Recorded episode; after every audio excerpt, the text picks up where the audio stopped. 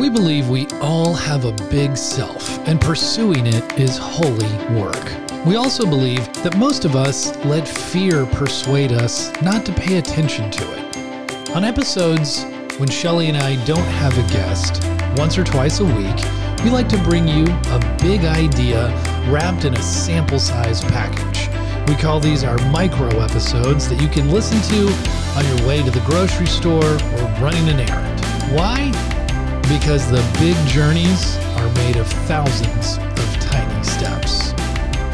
Welcome to the Big Self Show. I'm your host, Chad Prevost. Hello, everybody. I am Shelly Prevost. It's good to be with you all this morning. Good to be with you, honey. Good to have you, Shell. Yeah. So, this short episode today, we want to answer one question that we get asked quite a bit. And it is What do I do if I find myself in a toxic work culture? And that is a great question. And we know we also recognize right off the bat that toxic work places is kind of it's just um, it's become meaningless because the term is so overused. Yeah. So we've come up with a working definition, simple, but a definition of what toxic culture even means in the first place. So, let's define what we mean when we say toxic. So, we believe that toxic is an environment that's incompatible with your well being.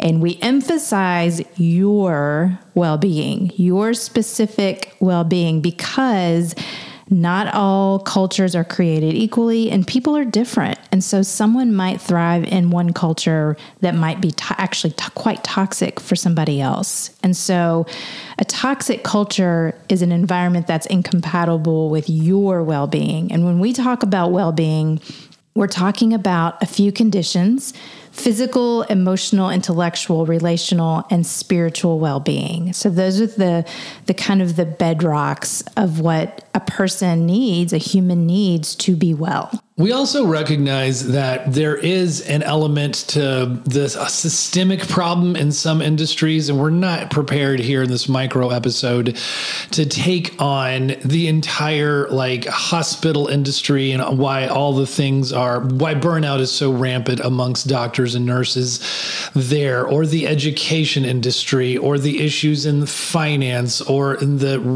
restaurant and service industry. We recognize that there are huge systemic problems that just like learning some resilience training and mindfulness breathing, you probably have no patience for that because in a certain sense, it just doesn't address the reasons why it feels toxic. And also just, I don't know, Shell, if you want to ch- um, jump in on this part, but some jobs we also recognize you kind of know what you're signing up for when you're signing up for it. You're like, if you're a nurse, you're like, I'm going to see some trauma. I have to be prepared for that. Mm-hmm. And it may have an impact on some of the things that we just itemized under the definition of well being. Mm-hmm. Yeah, I think there is something about this that when we think about the incompatibility piece of this, mm-hmm. that we don't always know what we're signing up for, right? We don't know yeah, our we don't supervisor, always. we don't know kind of the workplace culture if it, it's if it fits with us. So part of I think toxicity begins to f- fester when we start to realize like oh this is not what i thought i was signing up for. And i think we do feel this um, need of course to kind of bear it and go and go through it and figure it out and endure it and endure it and endure it to the point where uh, it becomes metastasized right? It becomes this thing that that is no longer good for us, but we feel like we we must kind of keep at it. And so I think there is this piece of not always knowing what we're signing up for, but what I coach people around is when you do have those that awareness like this isn't what is good for me. That should be an indication, a marker of of some type of um, movement in your life. So I'm Yeah. not saying that you quit your job at that point. Right. I, I am saying, let me just finish this. I am saying that doing more of the same thing is not going to get you somewhere different. So there is this kind of shift in your beliefs or your habits or your your expectations that you really do need to begin to take a look at. And a lot of people we coach and talk with is we do have the conversation about building a strategy to have a like to leave that job if it's truly no longer good for your well-being. Yeah if you you know if you and so I, I think real quickly just about the systemic issues in certain industries it's like i think you do have to just kind of you know do an assessment and just be like you know i've done something long enough and i now it's it's that clash song should i stay or should i go? And you just have to i guess keep asking yourself that for a period of time until you're just going to say yes i accept it and i accept all these things that come along with it so i guess i shouldn't complain. Or no i am now find, finally recognizing that it is i i should go but this is not the topic that we're trying to address think, in this particular podcast. Yeah, and I'll say this: I think that's what quiet quitting has been. Oh, yeah, is this this kind of reluctance, uh, this resistance to buy into these toxic cultures that are no longer good for our, our well being, without the power or the ability to really just leave because you know that's hard for a lot of people. Yes, like that becomes hard. that's our livelihood. That's our kids you know college tuition that's our mortgage. It's it's not um, feasible for us just to leave. So i think but i think in that you know resistance to the systems there is a place for examining what you need. And that's really what we want to talk about yeah. in this um, quick episode today is you know we preach a lot about start with self. And that's what that's just to cut to the chase that's what it is. If you aren't at an institution with well documented and widespread dysfunction if you are at a relatively normal place with typical interpersonal human drama well then you know here's what we advise right? And we we advise start start with yourself. But mm-hmm. what does that mean? Yeah, well, and I think even when there is some deep systemic um, un- dis-ease happening, you, there's still some some benefits of starting with self and like really looking at like there's a difference between systemic change, which takes a lot of work. Yeah. And it takes a long time. So while systems can change, it takes it takes a while. So don't give your power over to a system changing. It may or may not. And if it does, it's going to take a long time. What we find is way more prevalent is the way that people work is the problem. So it's it's not as much about the workplace. it's point. the way that people are operating within that workplace. Uh, it's not all the time. It's not for everybody, but that's just what we tend to see more often in our our coaching work. So, we have some really great questions to conclude this episode. That powerful questions that are all about how you would start with yourself, reflexive questions that can you can go really deep with. Um, the first thing I would want you to ask is what needs do I have that are not being met? What needs do I have that are not being met? It could be physical needs, it could be emotional needs, it could be uh, relationally. You know, w- whatever that is, that for whatever reason in this current working life that you're in are not being met. What gifts mm-hmm. do I have that aren't being used? Mm-hmm. Yeah, and I'll just give a quick anecdote. Yeah, yeah, anecdote. Um, here because these are two that I I kind of wrestled with a little bit when I was really burning out because I I had these kind of spiritual um, needs that I, I would say just like time to reflect and think and, and personal growth spiritual growth is such a value of mine that i didn't realize was such a value until it wasn't happening. Yeah. And i think that contributed a lot to my um, not being very well. I would, I would interestingly or somewhat similarly share that like um, I was in a startup environment where a lot of my gifts were being able to be used and it was super exciting and there was like kind of a, a period of self discovery. Um, but I think to be honest, like I was willing to take on certain challenges and leadership roles that may not have been evident to leadership.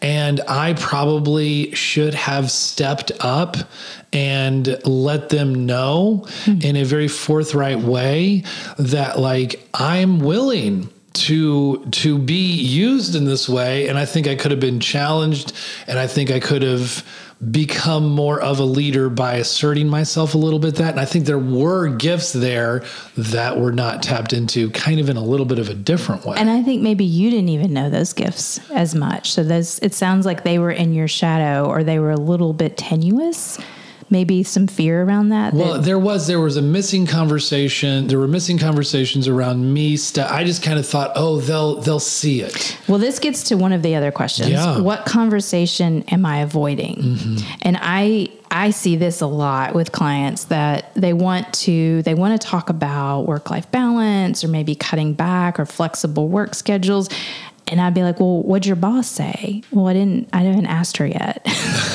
right. I'm like, "Well, let's talk. Let's frame that conversation. Let's yeah. start there. let's start with some conversations that you're reluctant about." That might end up going very well. Actually. Okay, that's a great one. And I would also say, maybe related to what we've already pointed out, is just simply asking yourself, well, what choices are available to you? What really are your options? Taking a little bit of self inventory there. Mm-hmm. The last one I want to offer, uh, well, we have two more, but uh, the last one's an extra credit one. The fifth one is a little bit trickier. Um, and I think this does require some feedback or some guidance with a coach or somebody that can help you unpack this. So the last question is What am I projecting onto my environment? Yeah, what do you mean by that? So, projection is, is, what happens when we have kind of unresolved psychological stuff let's just call it that. Mm-hmm. It's in our, it's kind of unfinished business in our psyche that the way that we try to make sense of it is to then project it out onto the world to into relationships onto other people so the things that we are experiencing internally it could be an emotion it could be beliefs about the way the world should work it should be the a belief about how i need to be responded to um, so when we're not aware of that and it kind of sits in our unconsciousness, it comes out in the form of projections. And so a lot of times, um, and I see this happen. I had a conversation recently with somebody who's talking about a bully at work, and she was really fixated on this bully. And you know, there's there's some unfinished business in there from her personal history about being bullied, about a bully. And so what happens when we project our stuff, then we tend to that's what we tend to focus on. Because it's like our our brain, our mind, our psyche is wanting to make sense of it. And so we project things and then that becomes the focus of attention. And so there may be some uh, well, I won't I'm not going to say maybe. There is absolutely some projections going on when we cho- w- by by choosing what we will focus on. Yeah. And we don't understand that this is from us. We think it's reality. We think well that he's just being a jerk. Well, he's being a jerk to you because you might be putting some of your unfinished business on him. And until we really understand that, unpack that, um, it's going to be really tricky to change the dynamic in that relationship. We have to get clear on what am I putting on this person, uh, whether it's an expectation, an emotion, a belief, you know, da da da. So overall, when you have like, I think we can say start with yourself, and we and we really mean that, and that is fundamental. We also recognize that there are only so many things within your control, and so by starting with yourself that is something you can control, right? So, in a way, it's a relief, right? Mm-hmm. It's yes, we all want to go change the world. We want to change everything about it and make it the way it's supposed to be. But don't forget, you have an observer, and your observer is not just completely objective reality. I want to say this too. Okay. Uh, before we get to the last question because Sigmund Freud is credited with this, and I don't think he said it, but that's people say he said it before uh-huh. before you diagnose yourself with depression or anxiety make sure that you are not in fact surrounded by assholes. Oh yeah. I've looked that up. Someone else did yeah i don't think it was freud but but i so i do want to say that like everything isn't a projection. So let me be clear about that. Um, okay. there i think there is but but there's power in also sitting and being like okay if this is this a projection am I kind of focusing attention on this person, or in fact, is it an asshole? So the start with self is giving your spell. You're giving yourself the space to discern instead of just reacting, instead of just whipping up.